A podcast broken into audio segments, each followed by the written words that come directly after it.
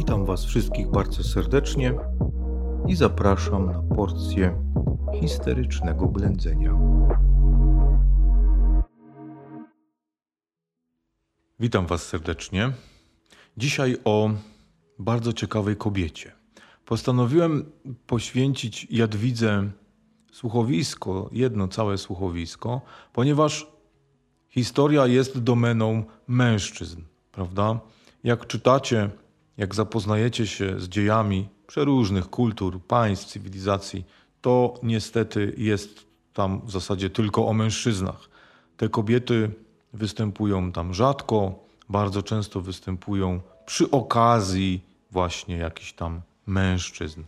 Dlatego między innymi postanowiłem poświęcić tej dziewczynie słuchowisko. Może uda się troszeczkę bardziej przybliżyć tą postać. Bardzo pozytywną, bardzo lubianą, mającą taką dobrą prasę do dnia dzisiejszego w całym naszym kraju. Czyli w 1382 roku umiera Ludwik.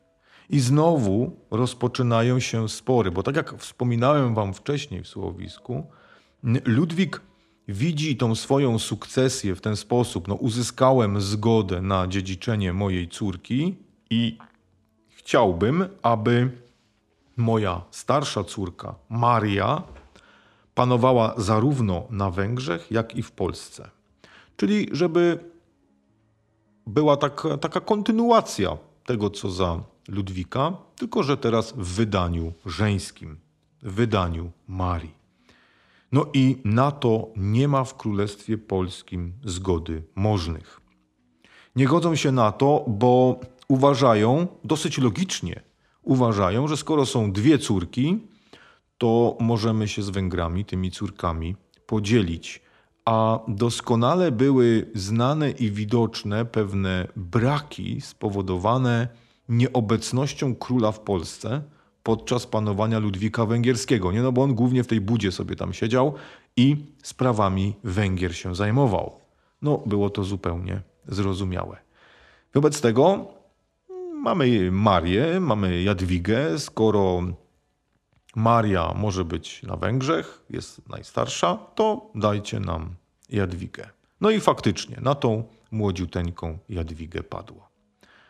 Słuchajcie, Jadwiga według takich najnowszych ustaleń, bo tutaj były pewnego rodzaju kłopoty ustalić datę urodzenia, czyli albo urodziła się w 1373 roku lub w 1374 roku na początku. I raczej ta druga data jest bardziej adekwatna do rzeczywistości, czyli 1374, koło lutego się urodziła. Czyli w momencie śmierci swojego ojca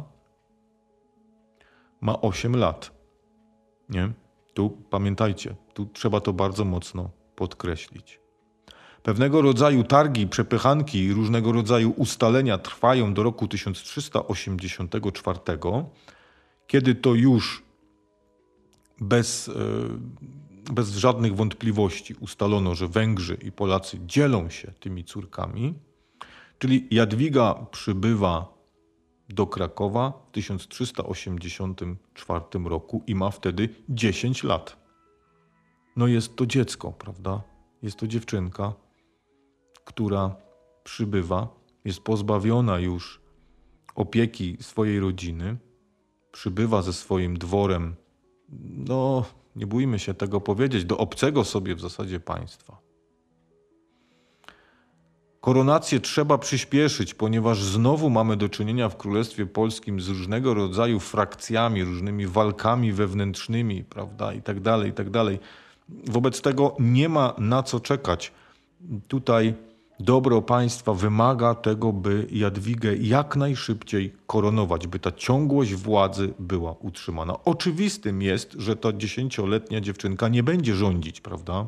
Będą rządzić za nią, ale jest potrzebny pewien symbol władzy, pewna ciągłość władzy w osobie władcy. Pamiętajcie, osoba władcy w średniowieczu oznacza istnienie i ciągłość prawa i państwa. Nie będzie inaczej. Co wiemy o dzieciństwie? No, spędzone w budzie. Wiemy, że odebrała dobre wykształcenie, miała bardzo bogate zainteresowania, znała języki obce. No ale tu też pamiętajmy, no nie ma co przesadzać. To jest 10-letnia dziewczynka, prawda? Tu czasami jak czytamy, to bardzo przychylni jej autorzy, no nie wiem, na studia by ją byli w stanie już wysłać w tym wieku, nie? Ale wynika to oczywiście tylko i wyłącznie z sympatii. Należy tu wspomnieć jeszcze pewną rzecz, że te obydwie dziewczyny, Maria na Węgrzech i Jadwiga w Polsce, miały rządzić samodzielnie do czasu wstąpienia w związek małżeński. Nie? Czyli miały pewną samodzielność, ale tylko na pewien czas. Ciekawostką było to, że w 1384 roku, kiedy nastąpiła koronacja Jadwigi, to koronowano ją na, uwaga, króla Polski, a nie na królową. Czyli pomimo, że arystokraci zgodzili się na to, by kobieta objęła tron, no to chciano zachować pewne pozory, prawda? Czyli Polską nadal oficjalnie rządzi król, pomimo, że jest to królowa. Takie małe zamieszanko, prawda? Jeszcze ciekawsze jest to, że Jadwiga, wydając różnego rodzaju dokumenty, nigdy nie używała tytułu króla. Zawsze tytułowała się Regina, czyli królowa. No to powiększa jeszcze całe to zamieszanie. A żeby zamieszania było jeszcze więcej, to w momencie, kiedy wyjdzie za mąż za Władysława Jagiełłę, nie zostanie jej ten tytuł odebrany, tylko nadal będzie królem. Nie? Czyli będzie taka ciekawa sytuacja, że na tronie będzie dwóch królów, mąż i żona, obaj z tytułami króla. No bardzo ciekawa rzecz. Jako taką ciekawostkę można to zapamiętać, bo raczej wpływu na jakieś wydarzenia absolutnie żadnego to nie miało. Ale mówiąc o ślubie, jest pewna ciekawostka.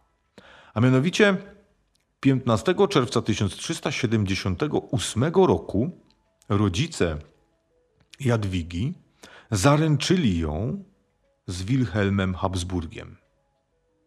Czyli zaręczyli swoją 4-letnią córeczkę Jadwigę z Wilhelmem Habsburgiem, który miał latek 8. I ponad wszelką wątpliwość te zaręczyny miały charakter ślubu. Ja wiem, że to brzmi karykaturalnie, nie? Tak, jest to takie troszeczkę odrealnione. No jak 8-latek z 4-latką ślub, no Boże kochany. Natomiast prawo średniowieczne, kościelne prawo, prawo dziedziczenia też i tak dalej, czy też to prawo małżeńskie, prawo rodzinne byśmy dziś powiedzieli, nie? Przewidywało, wyobraźcie sobie, taką ewentualność. Czyli rodzice zaręczają te dwa maleństwa ze sobą i do czasu osiągnięcia pełnoletności jest to uważane za takie troszeczkę niepełne małżeństwo. Inni historycy interpretują, że i tu by należało się ku temu bardziej też skłonić, że te zaręczyny o charakterze małżeństwa nabiorą pełnych praw małżeństwa z chwilą, kiedy to małżeństwo zostanie, nazwijmy to sobie, skonsumowane. Czyli jest to niby taki mąż i żona, ale będzie to taki pełnoprawny mąż i pełnoprawna żona z chwilą, kiedy po prostu oni się ze sobą prześpią. Używając słów pełnoprawny mąż i pełnoprawna żona, zasugerowałem, że teraz nie są pełnoprawnym. No to tak do końca nie jest. Nie jest mi to bardzo trudno wytłumaczyć, ale przyjmijmy sobie na potrzeby, uproszczone potrzeby naszego słuchowiska, że te zaręczyny mają moc ślubu.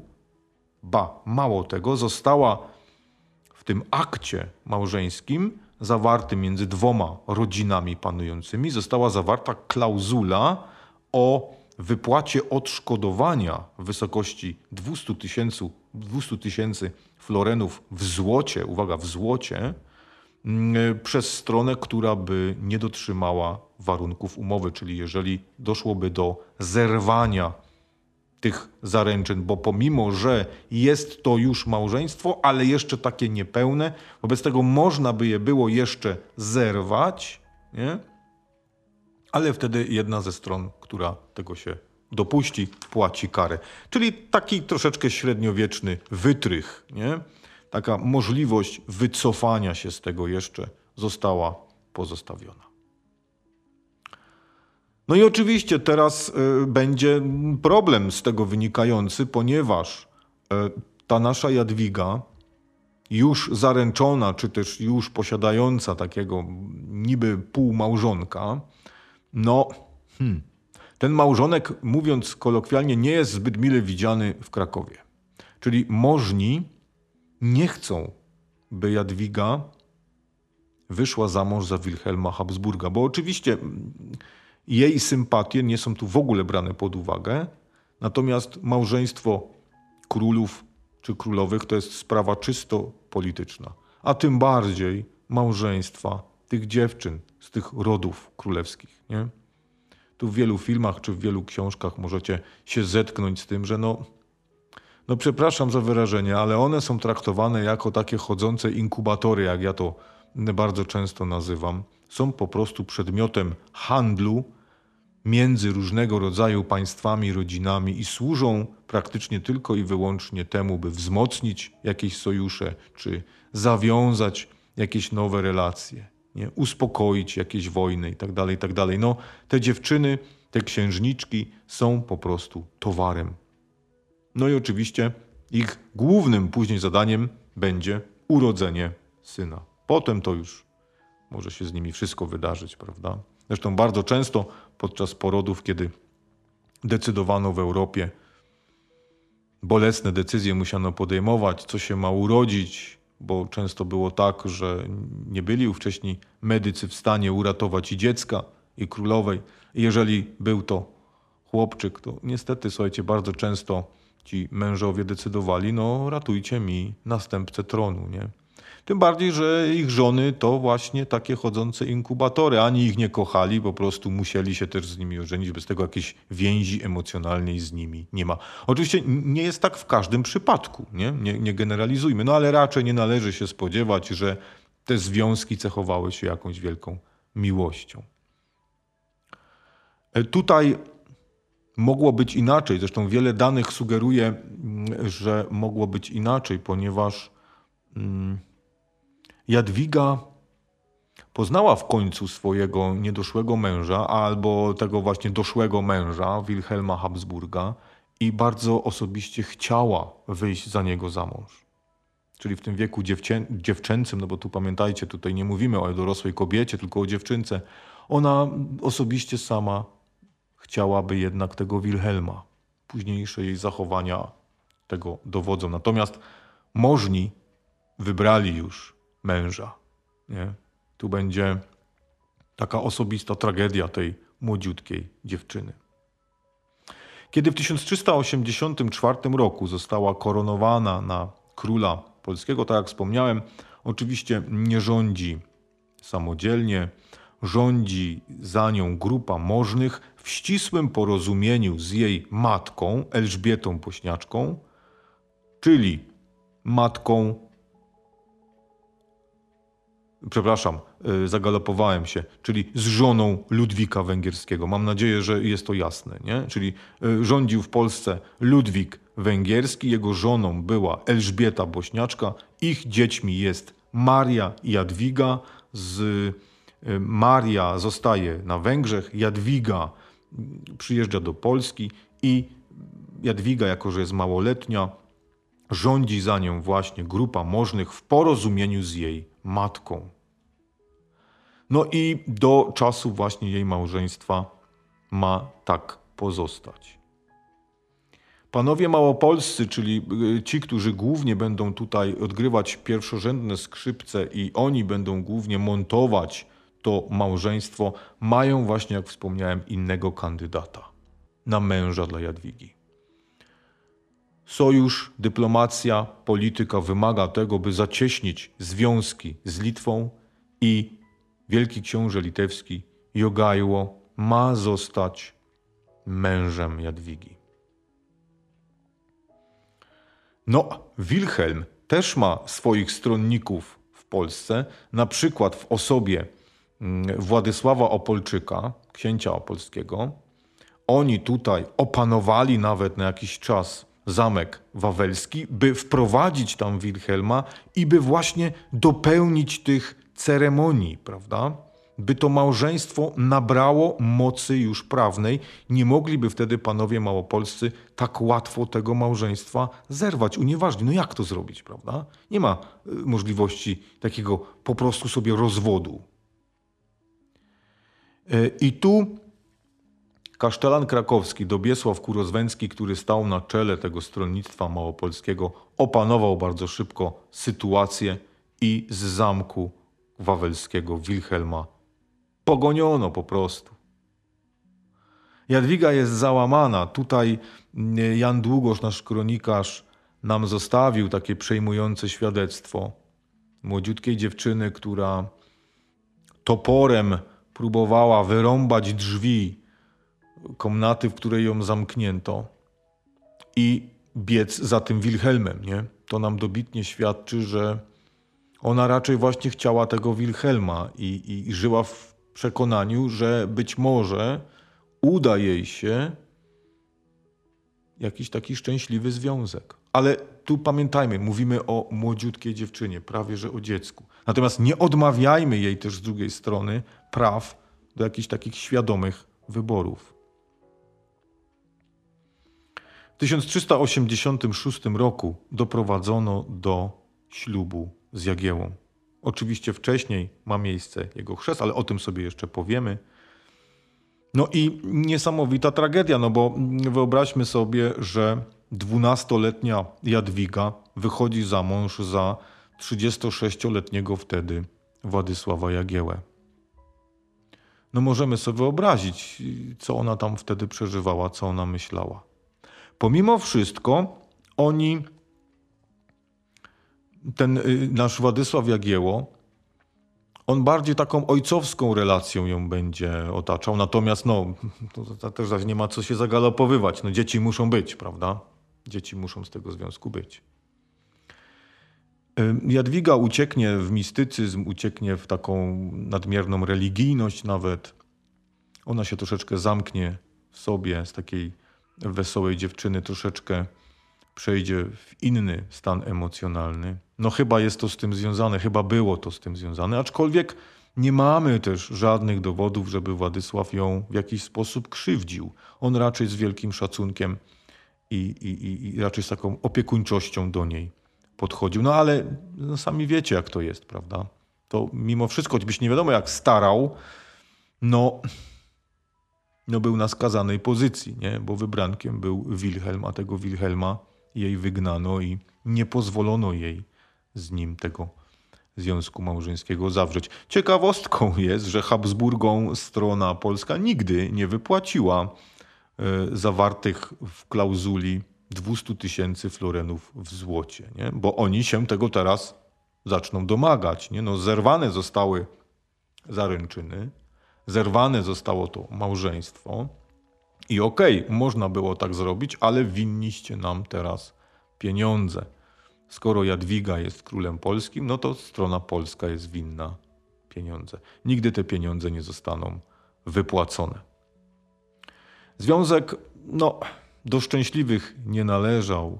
Natomiast tu należy podkreślić z całą mocą, że Jadwiga właśnie odda się też pracy przy biednych, odda się ratowaniu Akademii Krakowskiej założonej przez Kazimierza Wielkiego. Ona to właśnie spowoduje troszeczkę wcześniej jeszcze, że Węgrzy zwrócą Ruś Halicką, którą Ludwik Węgierski tak troszeczkę podstępnie odebrał Królestwu Polskiemu, prawda? I to swoje króciutkie życie, słuchajcie, zakończy w 1399 roku. Umrze podczas porodu swojego pierwszego, jedynego dzieciątka. Urodzi jej się córeczka Elżbieta Bonifacja. Natomiast w wyniku komplikacji poporodowych, prawdopodobnie w wyniku gorączki połogowej, w wieku zaledwie 25 lat Jadwiga umrze. zostanie pochowana na Wawelu razem ze swoją córeczką. No cóż, pomimo że jakoś tak historycznie, politycznie ona się jakoś bardzo mocno nie zapisała w historii Polski, pozostaje bardzo znaną postacią i taką troszeczkę, nawet można powiedzieć, tragiczną postacią, nie? Przez te wydarzenia. Tak patrząc na to z czysto ludzkiego punktu widzenia, no nie sposób nie odczuwać jakiegoś współczucia i żalu dla tej dziewczynki, później dziewczyny. Na koniec ciekawostka. Prawie że 3-krotnie był otwierany grobowiec Jadwigi później w historii. Ostatni raz w latach 70. i naukowcy doszli, historycy doszli do wniosku, badając szkielet króla, królowej, że była niesamowicie wysokiego wzrostu, czyli jak na średniowiecze była wręcz wielkoludem, koszykarka taka, prawda, liczyła prawie 1,80 m wzrostu. To nawet na dzisiejsze standardy można powiedzieć bardzo wysoka kobieta. A na średniowiecze to wręcz wielkolud. Również prawdopodobnie ustalono przyczynę śmierci, czyli dosyć nietypową budowę miednicy bioder, która utrudniła poród. Dzisiaj nie byłoby jakiegoś wielkiego problemu. Uratowano by ją. Natomiast wtedy, no niestety, ten właśnie szczegół anatomiczny spowodował te bardzo mocne komplikacje porodowe, które doprowadziły do śmierci. Dziękuję Wam bardzo za wysłuchanie kolejnego słuchowiska. Zapraszam już niebawem na kolejne.